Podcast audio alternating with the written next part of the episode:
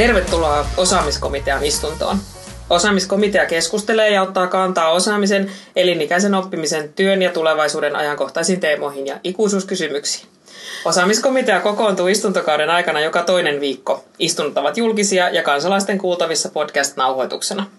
Kutsumme myös suuren yleisön keskustelemaan komitean käsittelemistä teemoista Twitterissä tunnistella hashtag osaamiskomitea. Ja komitean vakituisia jäseniä ovat osaamisen ja koulutuksen asiantuntijat Sanja Mursu. Hyvää iltaa. Piritta Jokelainen. Hyvää päivää. Ja allekirjoittanut Suvi Eriksson. Hyvää huomenta. Tällä kertaa puheenjohtajan nuijaa koputtelen minä, eli Suvi Eriksson. No niin, tässä istunnossa puhutaan nyt sitten arjen oppimisesta, eli, eli kuinka osaaminen kehittyy ja miten sitä voi kehittää osana arkipäivän työtä ja toisaalta työn ja ihan sen formaalin kouluttautumisen ulkopuolella.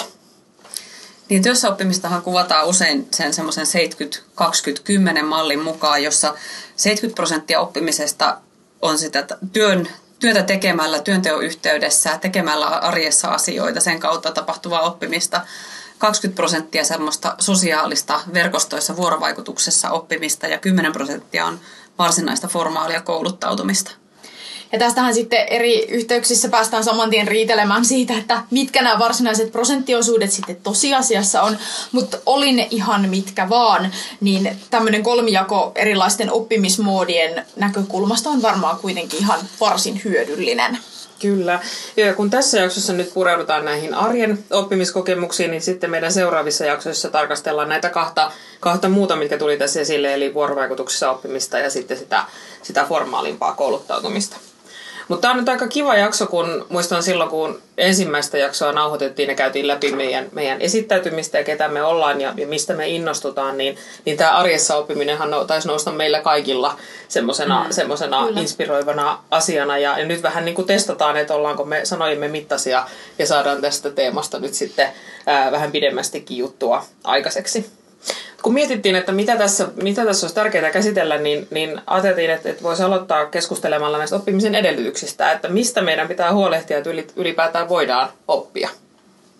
Mehän tiedetään nykyään hirveän paljon enemmän neurotieteiden ja kognitiotieteidenkin kautta siitä, mitä, mitä ihmisen aivoissa tapahtuu, kun, kun me opitaan, minkälaista niin kuin fysiologiaa se semmoinen niin kuin oppimiskunto vaatii ja oppimiskunnon ylläpitäminen ylipäätänsä niin kuin unen ja, ja palautumisen, liikunnankin vaikutuksista siihen oppimiskykyyn. Ja, ja yksi semmoinen aika mielenkiintoinen tietysti asia, mistä aika paljon puhutaan, on se semmoinen niin kuin keskeytysten aiheuttamat vaikutukset mm. siihen niin kuin oppimiseen ja kykyyn ajatella ja käsitellä asioita. Että se on varmaan aihe, johon voitaisiin ehkä myöhemmin palata. Mutta että kyllä näiden niin kuin fysiologian ja tämmöisen fyysisten asioiden lisäksi niin paljon on myös niitä semmoisia niin maaperäasioita muita, joita oppimiseen liittyy. Mm. Öm, mm. Yksi, yksi ehkä niin kuin sellaiseen niin kuin asennemaailmaan, mutta myös sitten semmoisiin valmiuksiin liittyviä mm. asioita.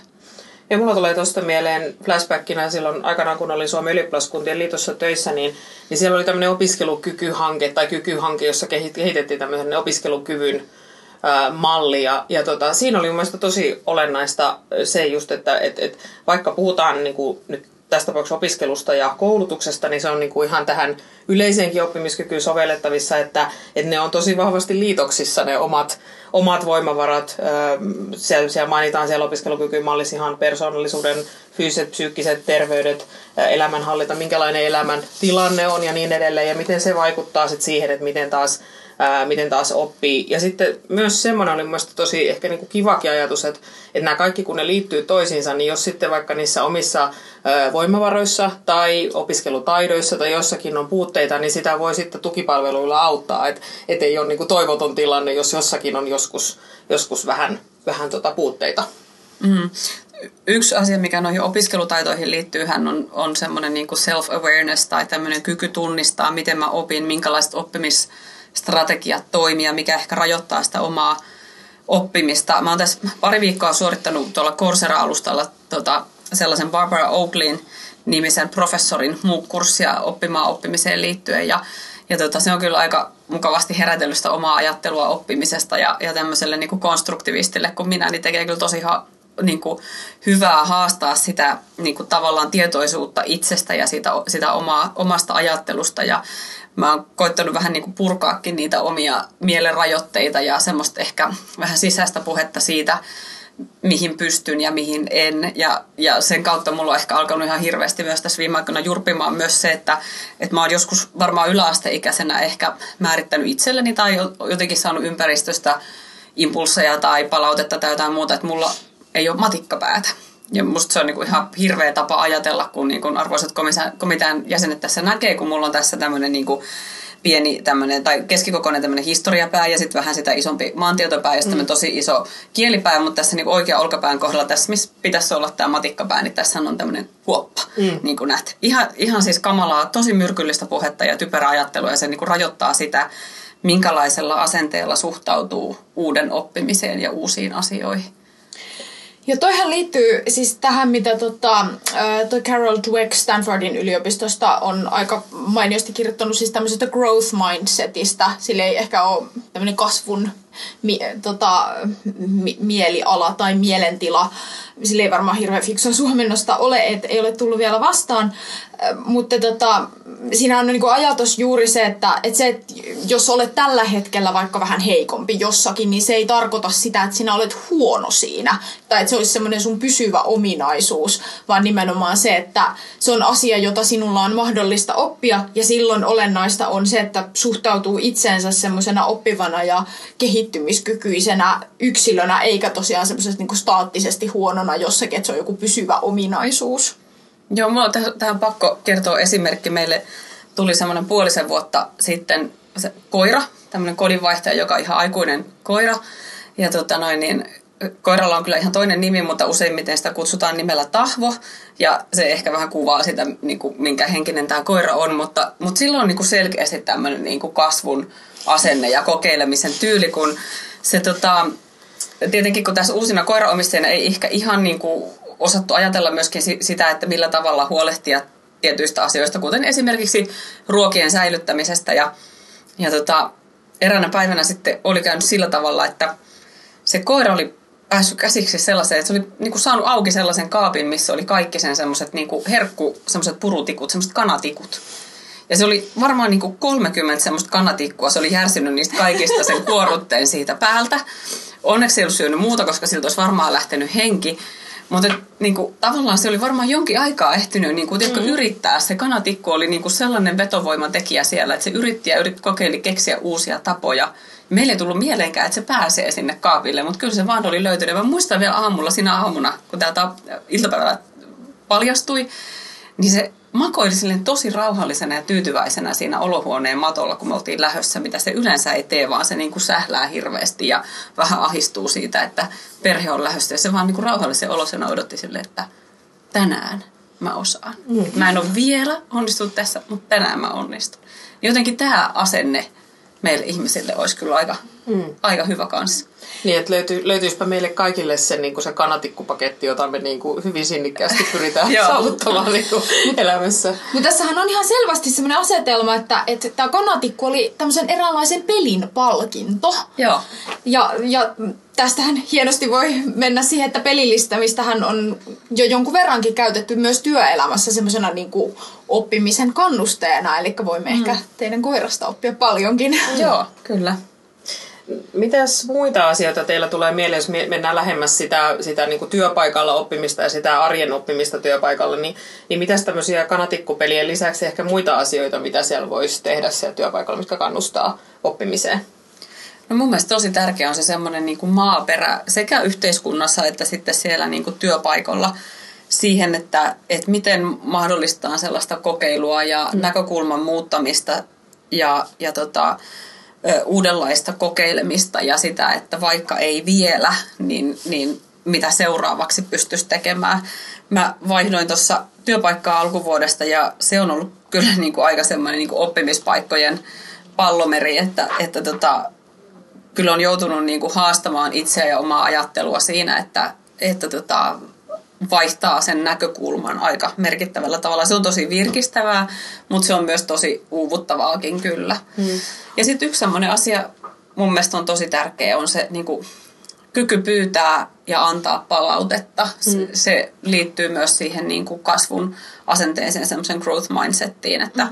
että tota, mä pyydän palautetta omasta tekemisestäni ja, ja tota, annan myös vastavuoroisesti sitä. Mm. Se on tärkeää. Ja silloinhan just siihen siihen niin palautteen kohteeseen, sitten kun sieltä tulee myös ehkä rakentavaa palautetta, niin kun siihen osaa suhtautua nimenomaan, että siinä osoitetaan oppimisen paikkoja, eikä mm. sitä, että nyt sinä olet ollut huono tässä, mm. niin sehän on mm. nimenomaan avaa taas niinku uusia portteja mm. siihen, että, että mihin voi kehittyä. Mm. Joo, kyllä. Niin, ja kun, jos siitä tulisi siitä palautteen antamisesta enemmän rutiinia kuin mitä siitä tulee, niin silloinhan se ehkä, mitä se tällä hetkellä on, että se, silloinhan siitä varmasti tulisi enemmän semmoinen oppimiskokemusten kavalkaadi enemmän kuin semmoinen yksittäisten epäonnistumisten niin kuin osoittaminen sormella. Mm. Mm. Joo.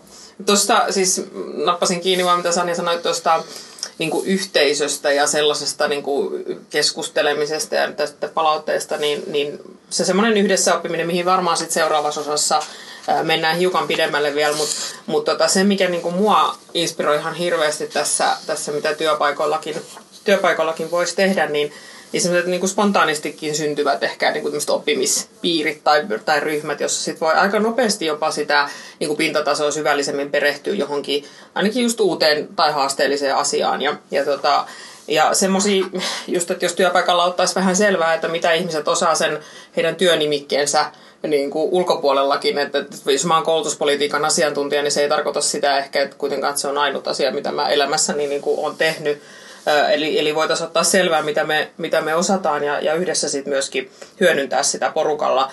Tulee niin kuin helpompana esimerkkinä tulee jonkun kielen oppiminen, joku kielitaidon syventäminen yhdessä, mutta ihan yhtä lailla esimerkiksi vaikka valokuvaamisosaaminen tai jonkun sovelluksen oppiminen porukalla siellä työpaikan arjessa – me vapaa-ajallakin joskus ystävien kesken tätä harrastetaan hirveän hyödyllinen muuten vapaa-ajan harrastus. Tuossa muutama vuosi sitten just vapun päivänä muistaakseni otettiin semmoinen Helsingin keskustassa presidenttien patsaiden kierros ja jokaiselle presidentille oli vastuuhenkilö ja he olivat sitten valmistelleet sellaisen pienen esitelmän. Mä väitän, että ihan varmasti tiedän Suomen presidenteistä nyt hiukan enemmän kuin mitä mä tiesin kun, kun tota, ennen tätä kierrosta. Sulla on vaan mahtavia harrastuksia nämä parlamentin istunnoissa käyminen ja ja tällaiset presidenttiesittelyt. Kyllä. Mutta mun mielestä toi toi nimenomaan toi tommonen, että kun valmistautuu kertomaan jostakin asiasta muille, niin mulle se toimii ihan hirveän hyvin myöskin semmoisena niin oman oppimisen sparraajana. Öö, niin just johonkin vaikka esi- esittelyyn tai puheenvuoroon tai, tai muuhun tämmöiseen valmistautuminen. Et, tota, tai ihan vaikka tämmöiseen podcast-nauhoituksiinkin valmistautuminen toimii hirveän hyvin. Kyllä. Hyvin tällaisena oman oppimisen sparraajana. Eli kun sitä omaa osaamista pitääkin yhtäkkiä pystyä välittämään myös jollekin muulle, niin ne omat ajatukset monesti kirkastuu, viesti selkiytyy ja, ja niin kuin ehkä myöskin asioiden yhteydet avautuu vähän uudella tavalla, kun sitä täytyy prosessoida niin kuin jonkun ehkä muunkin näkökulmasta kuin sen siellä oman pään sisäisen prosessoinnin kautta. Ja ehkä siinä on myöskin se, että se niin vähän julkista painetta ja riski siihen itsensä nolaamiseen niin toimii hyvänä so, positiivisena kannusteena.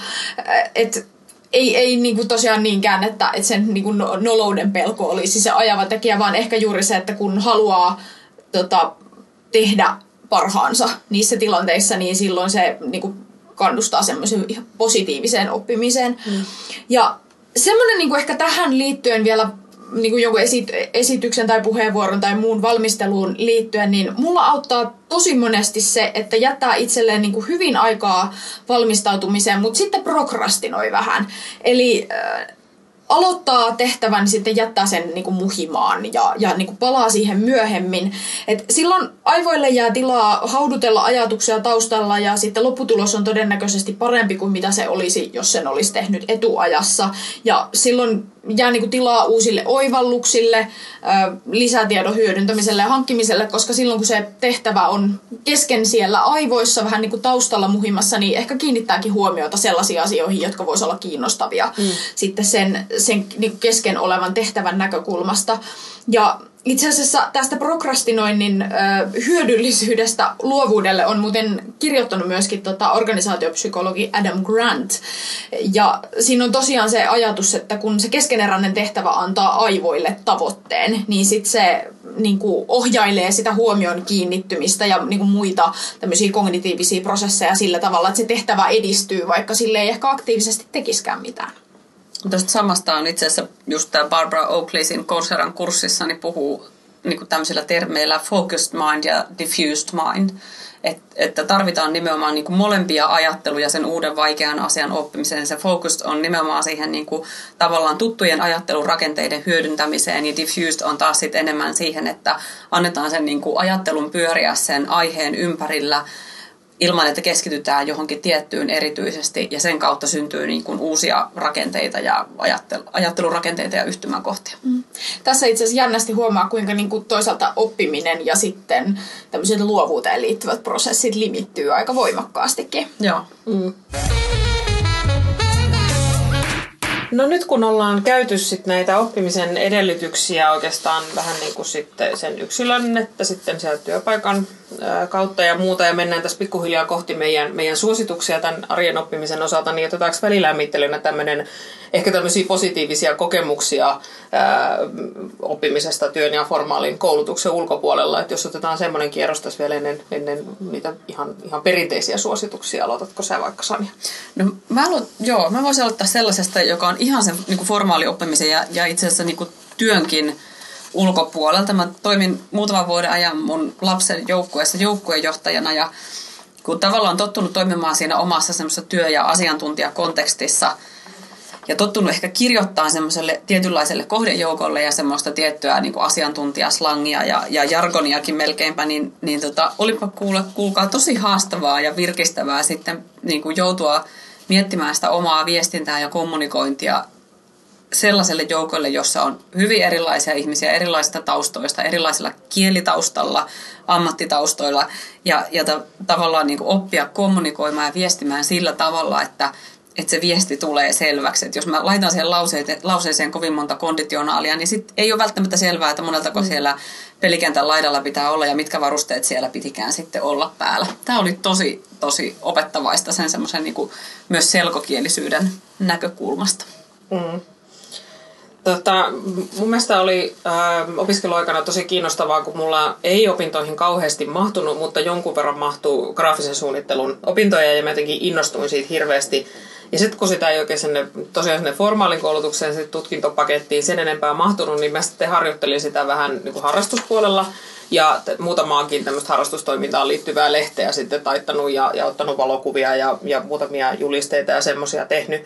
Niin se oli niin kuin todella innostavaa. Periaatteessa se ää, sinällään kyllä se yliopistokontekstissa kohtuullisen käytännön, käytännönläheinen opiskelu kyllä, mutta se miten hienosti se sitten jotenkin siinä vaikka sitä oikeasti sitä rotukissan kuvaa säätää siihen julisteeseen, että miten se siihen nyt järkevästi menee. Niin että tässä mä niin kuin yliopistokoulutuksen jälkeen sitten tämmöisessä, tämmöisessä ihan täysin eri kontekstissa niin kuin hyödynnän sitä osaamista ja opin tosi paljon uutta ihan vaan käyttämällä sitä sovellusta. Eli semmoinen niin kuin kiinnostavalla tavalla yhdistyy kyllä kaksi ihan eri maailmaa kyllä, kyllä siinä ihastuttavasti näitä eläinesimerkkejä vielä.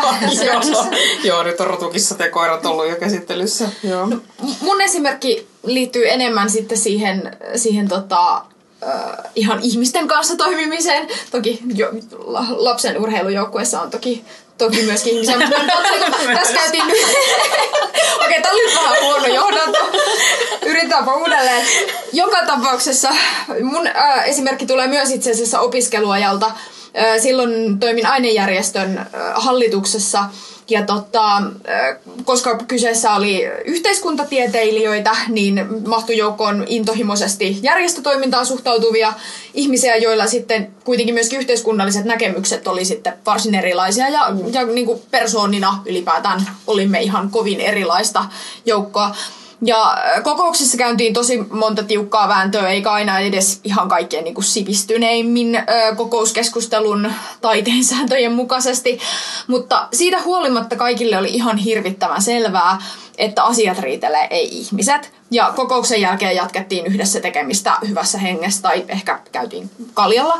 Mutta ö, mä niin kuin ehkä tulin nyt mieleen tästä, kun puhuttiin aikaisemmin tästä niin kuin oppimisen maaperästä, niin se oli itse asiassa hirveän turvallinen ympäristö tutustua konflikteihin ja siihen, että siihen, niihin ei kuole.